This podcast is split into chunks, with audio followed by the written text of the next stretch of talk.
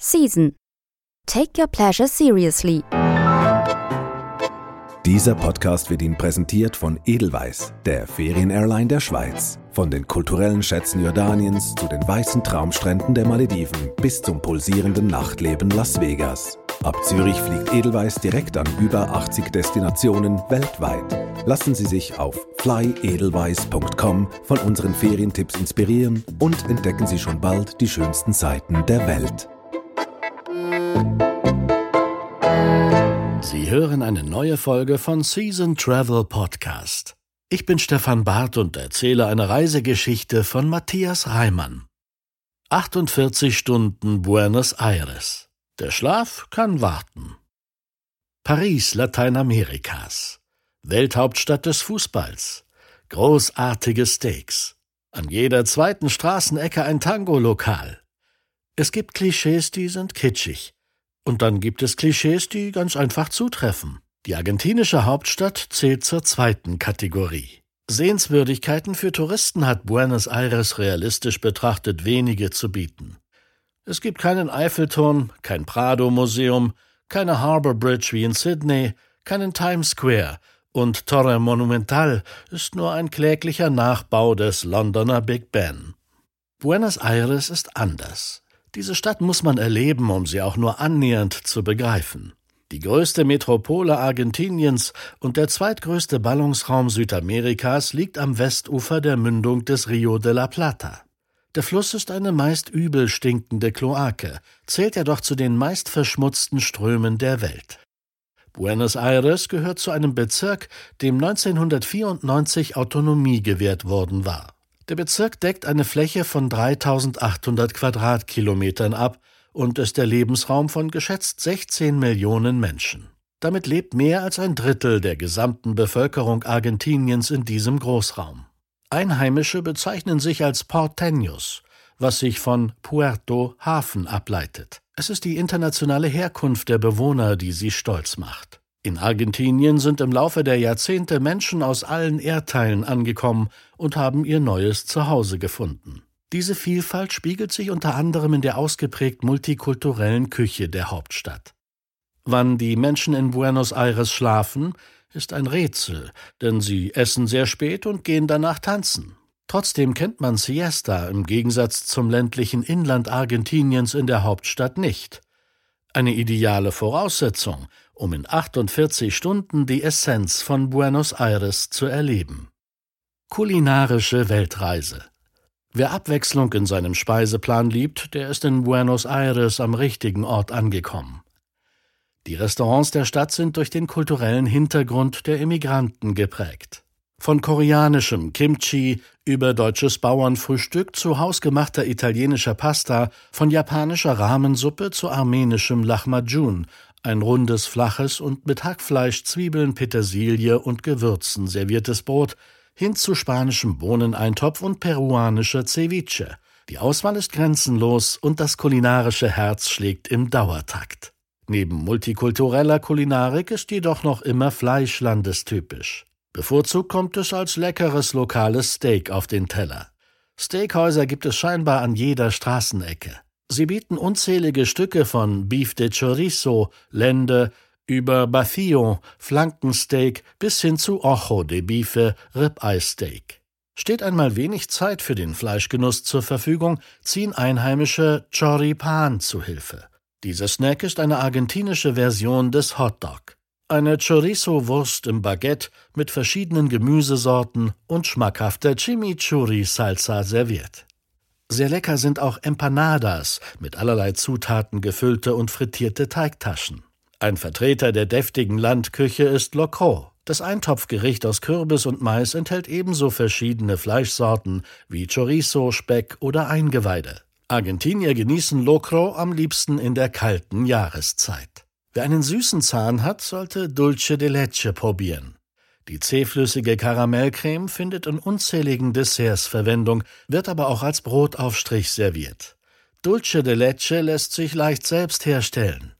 Eine Dose Kondensmilch in einen Topf stellen und mit Wasser bedecken, aufkochen und anschließend für zwei bis drei Stunden auf niedriger Stufe köcheln lassen, damit die Dose nicht explodiert. Die Dose muss während des gesamten Kochvorgangs mit Wasser bedeckt sein und vor dem Öffnen vollständig auskühlen.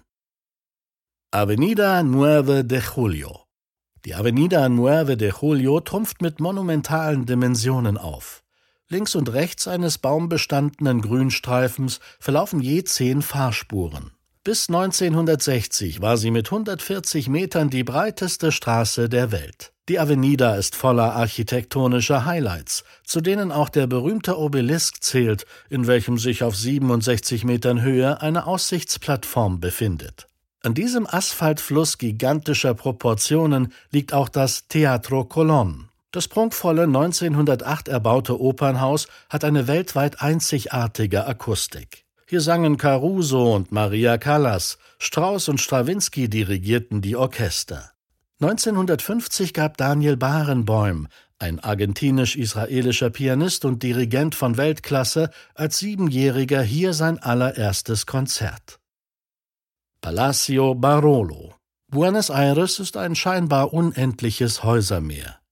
Um die Straßenschluchten etwas besser einordnen zu können, lohnt sich ein Ausblick von oben.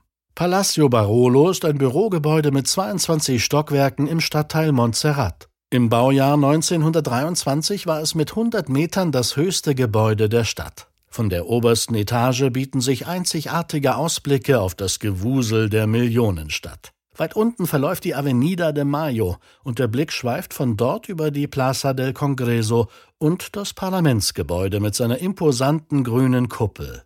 Wer an einer Führung durch den Palacio Barolo teilnimmt, gelangt sogar bis auf das Dach des beeindruckenden Gebäudes. La Boca, Buenos Aires. Das Hafenviertel La Boca ist einer von 48 Stadtteilen Barrio in Buenos Aires. Das Viertel ist gleichzeitig synonym für Tango und Fußball. Bunte Wellblechhäuser entlang der kleinen Gasse Caminito gehören zu den meist fotografierten Motiven der argentinischen Hauptstadt. Souvenirshops, Restaurants, Bars und Tango-Lokale reihen sich hier aneinander. La Boca, gleichbedeutend mit Mündung, wurde gegen Ende des 19. Jahrhunderts von Einwanderern gegründet. Arme, meist junge Männer aus Italien und Spanien suchten auf dem neuen Kontinent ein besseres Leben für sich und ihre Angehörigen. Viele von ihnen arbeiteten als Tagelöhner und einfache Hilfskräfte am Hafen. Ihre Unterkünfte waren simple Holzverschläge und Wellblechhäuser, die sie nach und nach mit nicht mehr benutzten Planken, Brettern und Farbresten aus dem Schiffbau verschönerten. Heute sind viele der kunterbunten Häuser renoviert und farbenprächtiger als je. La Boca ist dadurch aber streckenweise auch touristisch geworden. Im Viertel befindet sich die wichtigste Rasenbühne ganz Argentiniens. Das Stadion der Boca Juniors trägt den Übernamen La Bombonera, die Pralinenschachtel. In dieser Arena zauberte einst der junge Diego Armando Maradona. Der fußballverrückten Nachwelt Argentiniens bleibt er heute als Bronzefigur erhalten. La Boca gilt auch als Geburtsort des Tangos, was an beinahe jeder Straßenecke zu spüren ist. Tango-Tänzer präsentieren ihr Können mitten auf der Straße und unzählige Tanzschulen prägen das Bild des Viertels mit. La Boca gehört noch heute zu den ärmeren Stadtteilen. Wertsachen bleiben am besten im Hotel zurück. Verlassene Seitengassen sollte man ebenso wie einen Ausflug in den Abend- und Nachtstunden meiden. Tango. Tango ist der argentinische Ausdruck von Leidenschaft, Melancholie und Schmerz. Er entstand Mitte des 19. Jahrhunderts im Hafenviertel La Boca. Ursprünglich war es ein fröhlicher Tanz, der schwarze, kreolische und spanische Elemente vereinte. In seiner Anfangsphase galt Tango als verrucht. Die Musik verbreitete sich in den Bordellen und ärmlichen Stadtteilen. Durch die großen Immigrationswellen des späteren 19. Jahrhunderts wurde Buenos Aires geradezu von Einwanderungsströmen überschwemmt, welche die Stadt aus allen Nähten platzen ließ. Vor allem Italiener hofften, ihr Glück im vermeintlich reichen Argentinien zu finden. Um die Jahrhundertwende lebten in Buenos Aires mehr italienische Zuwanderer als Argentinier. Die Stadt war mit diesen Massen überfordert. Bald wurden Zuwanderer abgelehnt. Keine Arbeit, zu wenig Status, zu wenig Frauen. Viele der mittellos gewordenen Zuzügler rutschten in die Kriminalität ab. Das Vergessen suchten sie in Spielhöllen, Bordellen und in der Musik. Von all den Hoffnungen, die nicht in Erfüllung gegangen waren, blieb den enttäuschten Immigranten nur ein anrüchig wirkender, eleganter Tanz. Tango war die einzige Möglichkeit geworden, bei der die Machos auf Tuchfühlung mit den wenigen Frauen gehen konnten. Nur auf dem Parkett konnten sie sich furchtlos und stark, aber auch einsam und traurig zeigen. Nach und nach klang Tango nicht mehr ausgelassen wie in den ersten Tagen. Fröhlichkeit war Melancholie und Wehmut gewichen. Enrique Santos Discepolo war einer der ganz Großen des argentinischen Tango. Er soll einmal gesagt haben, dass Tango ein trauriger Gedanke sei, den man tanzen kann. Erst nachdem er in Paris seinen weltweiten Siegeszug angetreten hatte, wurde Tango zu Beginn des 20. Jahrhunderts auch in Argentinien gesellschaftsfähig. Es entstanden durch französische Vorbilder inspirierte Tanzcafés und Tango-Theater. Selbst in den Kinos sorgten Tango-Orchester für die musikalische Untermalung von Stummfilmen. Heute sind glamouröse Tango-Shows mit ihren großartigen athletischen Leistungen äußerst unterhaltsam und fotogen. Neben Tango-Restaurants gibt es in der argentinischen Hauptstadt von Milongas Tanzsalons bis zu Tanzschulen auch unzählige Möglichkeiten, nicht nur zuzuschauen, sondern seine eigenen Tanzschritte zu perfektionieren. Wo Bücher ins Theater gehen. Die argentinische Hauptstadt ist ein Paradies für Fans von Büchern der gedruckten Art.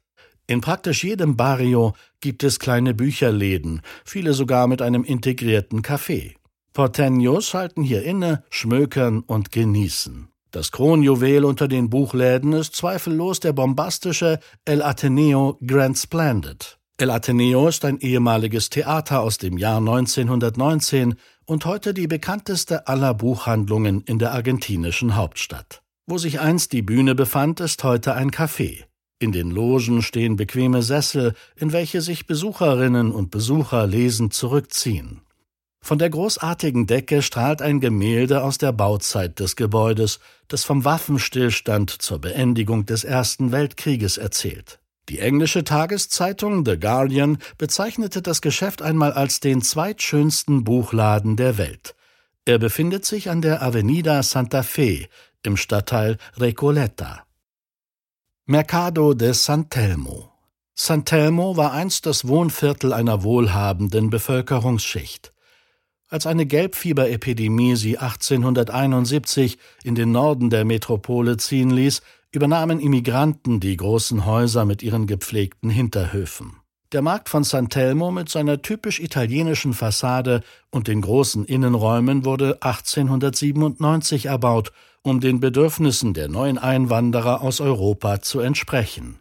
Die große überdachte Markthalle hat über all die Jahre ihre Funktion beibehalten und ist mittlerweile zu einem Hotspot für nette Bars und bestens sortierte Obst- und Gemüseläden geworden. Antiquitäten, Kunsthandwerk oder hundert Jahre altes Spielzeug, einen Kaffee aus Papua-Neuguinea, alle Gewürze dieser Welt, patagonische Pasteten oder Mangos aus Taiwan. All dies bietet der Markt von San Telmo. Am Stand von Coffee Town soll der beste Kaffee der Stadt serviert werden. Die Stände wurden zwar modernisiert, die innere Struktur des Marktgebäudes mit seinen Metallsäulen und Balken ist aber noch immer dieselbe, so dass man sich beim Betreten in eine andere Zeit zurückversetzt fühlt. Mercado de San Telmo wurde 2000 zum nationalen historischen Denkmal erklärt. Der Markt ist täglich geöffnet. Einige Stände, die keine Lebensmittel anbieten, sind allerdings nur am Wochenende bedient. El Cementerio della Recoleta im eleganten Luxusviertel Recoleta befindet sich der gleichnamige Friedhof, der als letzte Ruhestätte für Prominente und die Eliten des Landes gilt. 7000 imposante Mausoleen sollen es sein, und jedes einzelne davon trägt seinen Teil zum wahrlich prunkvollen Bühnenbild der Stadt der Toten bei. Hier liegt beispielsweise Eva Perón, die legendäre Frau des ehemaligen Präsidenten Juan Perón, begraben. Als sie 1952 verstarb, war Eva Perón als First Lady unbestreitbar die zweitmächtigste Person in Argentinien. Sie wurde von den Arbeiterinnen im Land vergöttert, obwohl Evita in der Regierung ihres Gatten kein offizielles Amt innehatte. Der mehr als fünf Hektar große Friedhof wurde Ende des 19. Jahrhunderts angelegt. Der herrschaftliche Gottesacker von Recoleta prunkt mit prächtigen Grabsteinen, monumentalen Mausoleen und einer schneeweißen Kirche mitten im Friedhofareal. La Recoleta ist aber auch eine anmutige Grünanlage, die Einheimische wie Reisende als stillen Ort zum Spazieren und Innehalten in der Hektik der Metropole nutzen. Palermo, das hipste Viertel der Stadt. Wer nach Buenos Aires reist und den Stadtteil Palermo nicht besucht, ist nicht in der argentinischen Hauptstadt gewesen. An den vier Teilen von Palermo kann und soll man nicht vorbeigehen. Palermo besucht man, um auf Entdeckungsreise zu gehen und um zu stöbern. Hier ließ sich einst die Bohème von Buenos Aires nieder, heute ist es das hipste Viertel der City. Alt-Palermo ist in erster Linie voller schicker Lokale, die für viele Einheimische allerdings unbezahlbar sind. Der alte Teil nennt sich Palermo Viejo, wo es außer angesagten Kneipen und Boutiquen den coolen Antik- und Flohmarkt Dorrego gibt. Palermo Hollywood heißt im Volksmund der nördliche Teil des Stadtviertels, da hier viele Fernsehstudios und Produktionsfirmen ansässig sind. Es ist auch eine Partymeile, denn hier feiern die Menschen oft die ganze Nacht hindurch. Im Teil Palermo Soho leben, arbeiten und verkaufen kreative Designerinnen und Designer. Wer es ruhiger angehen will, wird bei der Plaza Italia fündig. Dort erstreckt sich der Park Bosques de Palermo. Der Wald von Palermo ist ein 25 Hektar großer Stadtpark, der bekannt für seine Haine und Seen ist. Wer bei strahlendem Sonnenschein durch den Rosengarten El Rosedal schlendert, dessen Nase wird vom intensiven Duft der prächtigen Blüten verwöhnt. Noch gilt das Viertel als eines der schönsten der Stadt. Doch ein hungriger Bauboom und der Appetit von Immobilienspekulanten hat auch Palermo erreicht. Mehr und mehr der kleinen Häuser aus der Gründerzeit werden aufgekauft und abgerissen, um in den himmelragenden, seelenlosen Betonklötzen Platz zu machen. Aber noch ist es in Palermo entspannter als anderswo. Auf den Pflastersteinstraßen fahren die Autos langsam, und anstelle anonymer Häuserblocks stehen niedrige Häuser im spanischen Kolonialstil. Die besten Reisezeiten als beste Reisezeit für Buenos Aires gelten Frühling von März bis Mai oder Herbst von September bis November. Dann sind die Temperaturen noch so angenehm, dass man als Europäer nicht unnötig ins Schwitzen gerät und den Aufenthalt wirklich genießen kann. Die Temperaturen liegen während der Zwischenjahreszeiten tagsüber zwischen 20 und 26 Grad. Im Südsommer, also von Dezember bis Februar, ist die argentinische Sommerhitze in der Hauptstadt für Europäer kaum auszuhalten. Der Frühling ist auch in Buenos Aires eine farbenfrohe Zeit, in der Parks, Alleen und Gärten in allen Farben leuchten. Besonders eindrücklich sind in diesen Monaten Jacarandas, Palisanderbäume, welche die Stadt in ein violettes Blütenmeer verwandeln. Home Hotel Buenos Aires, Stadtteil Palermo. Buenos Aires ist laut, überschwänglich und 24 Stunden am Tag auf der Überholspur. Gerade deswegen verzichten die Eigentümer des Vier-Sterne-Hauses Home Hotel Buenos Aires absichtlich auf Hochglanz, unterkühlte Atmosphäre und Anonymität. Stattdessen offerieren sie ihren Gästen ein gemütliches Zuhause fernab von Zuhause. So wirkt das trendige 20-Zimmer-Boutique-Hotel dann auch wie das Heim guter Freunde, die man besucht. Im stillen Hinterhof komplettieren ein wilder Garten mit Swimmingpool und einem natürlichen Spa den eklektischen Mix aus französischen Vintage-Tapeten und skandinavischen Retro-Möbeln. Vom Home Hotel sind angesagte Restaurants und Tapa-Bars im Stadtteil Palermo wenige Gehminuten entfernt. www.homebuenosaires.com Steakhouse Cabana Las Lilas Parilla heißen in Argentinien nicht nur mächtige Grillroste, auf denen Asado, Fleischgerichte aller Art gebraten werden, sondern auch ein populärer Restauranttyp. Dies sind rustikale, große Restaurants, die ihren Gästen so lange unterschiedlichste Sorten gegrillten Fleisch, Würste und Innereien auftischen, bis alle am Tisch satt sind. Cabana Las Lilas im attraktiven Hafenviertel Puerto Madero ist zwar auch eine Parilla, aber das Restaurant besticht neben qualitativ hochwertigen Speisen durch seinen tadellosen Service. Zu den Publikumsfavoriten zählen unter anderem das saftige Ojo de Bife, Ribeye und XXL Lomo, Lendenstücke. Dem Prinzip Farm to Table verpflichtet, stammt das Fleisch von eigenen Rindern aus Weidehaltung im Landesinneren. Entgegen anderen Aufzuchtmethoden in Argentinien fressen diese Tiere nur frisches Gras und niemals Getreide. Das Fleisch stammt von den fünf führenden Rinderrassen Black und Red Angus, Palt und Horned Hereford, Black und Red Brangus, Braford und Brahman. Um die Zartheit ihrer karnivoren Schätze zu beweisen, veranstalten die Kellner eine Show, bei der sie am Tisch stehend jedes Steak mit einem Löffel aufschneiden. Ein beliebter Clou, der selbst erfahrensten Steakessern ein bewunderndes Lächeln ins Gesicht zaubert. www.restaurantlaslilas.com.ar Das Reisemagazin Season können Sie jetzt auch abonnieren und erhalten viermal im Jahr die schönsten Reisereportagen nach Hause geliefert sowie vergünstigte Tickets für die Season-Events. Den Link zum Abo finden Sie in der Podcast-Beschreibung.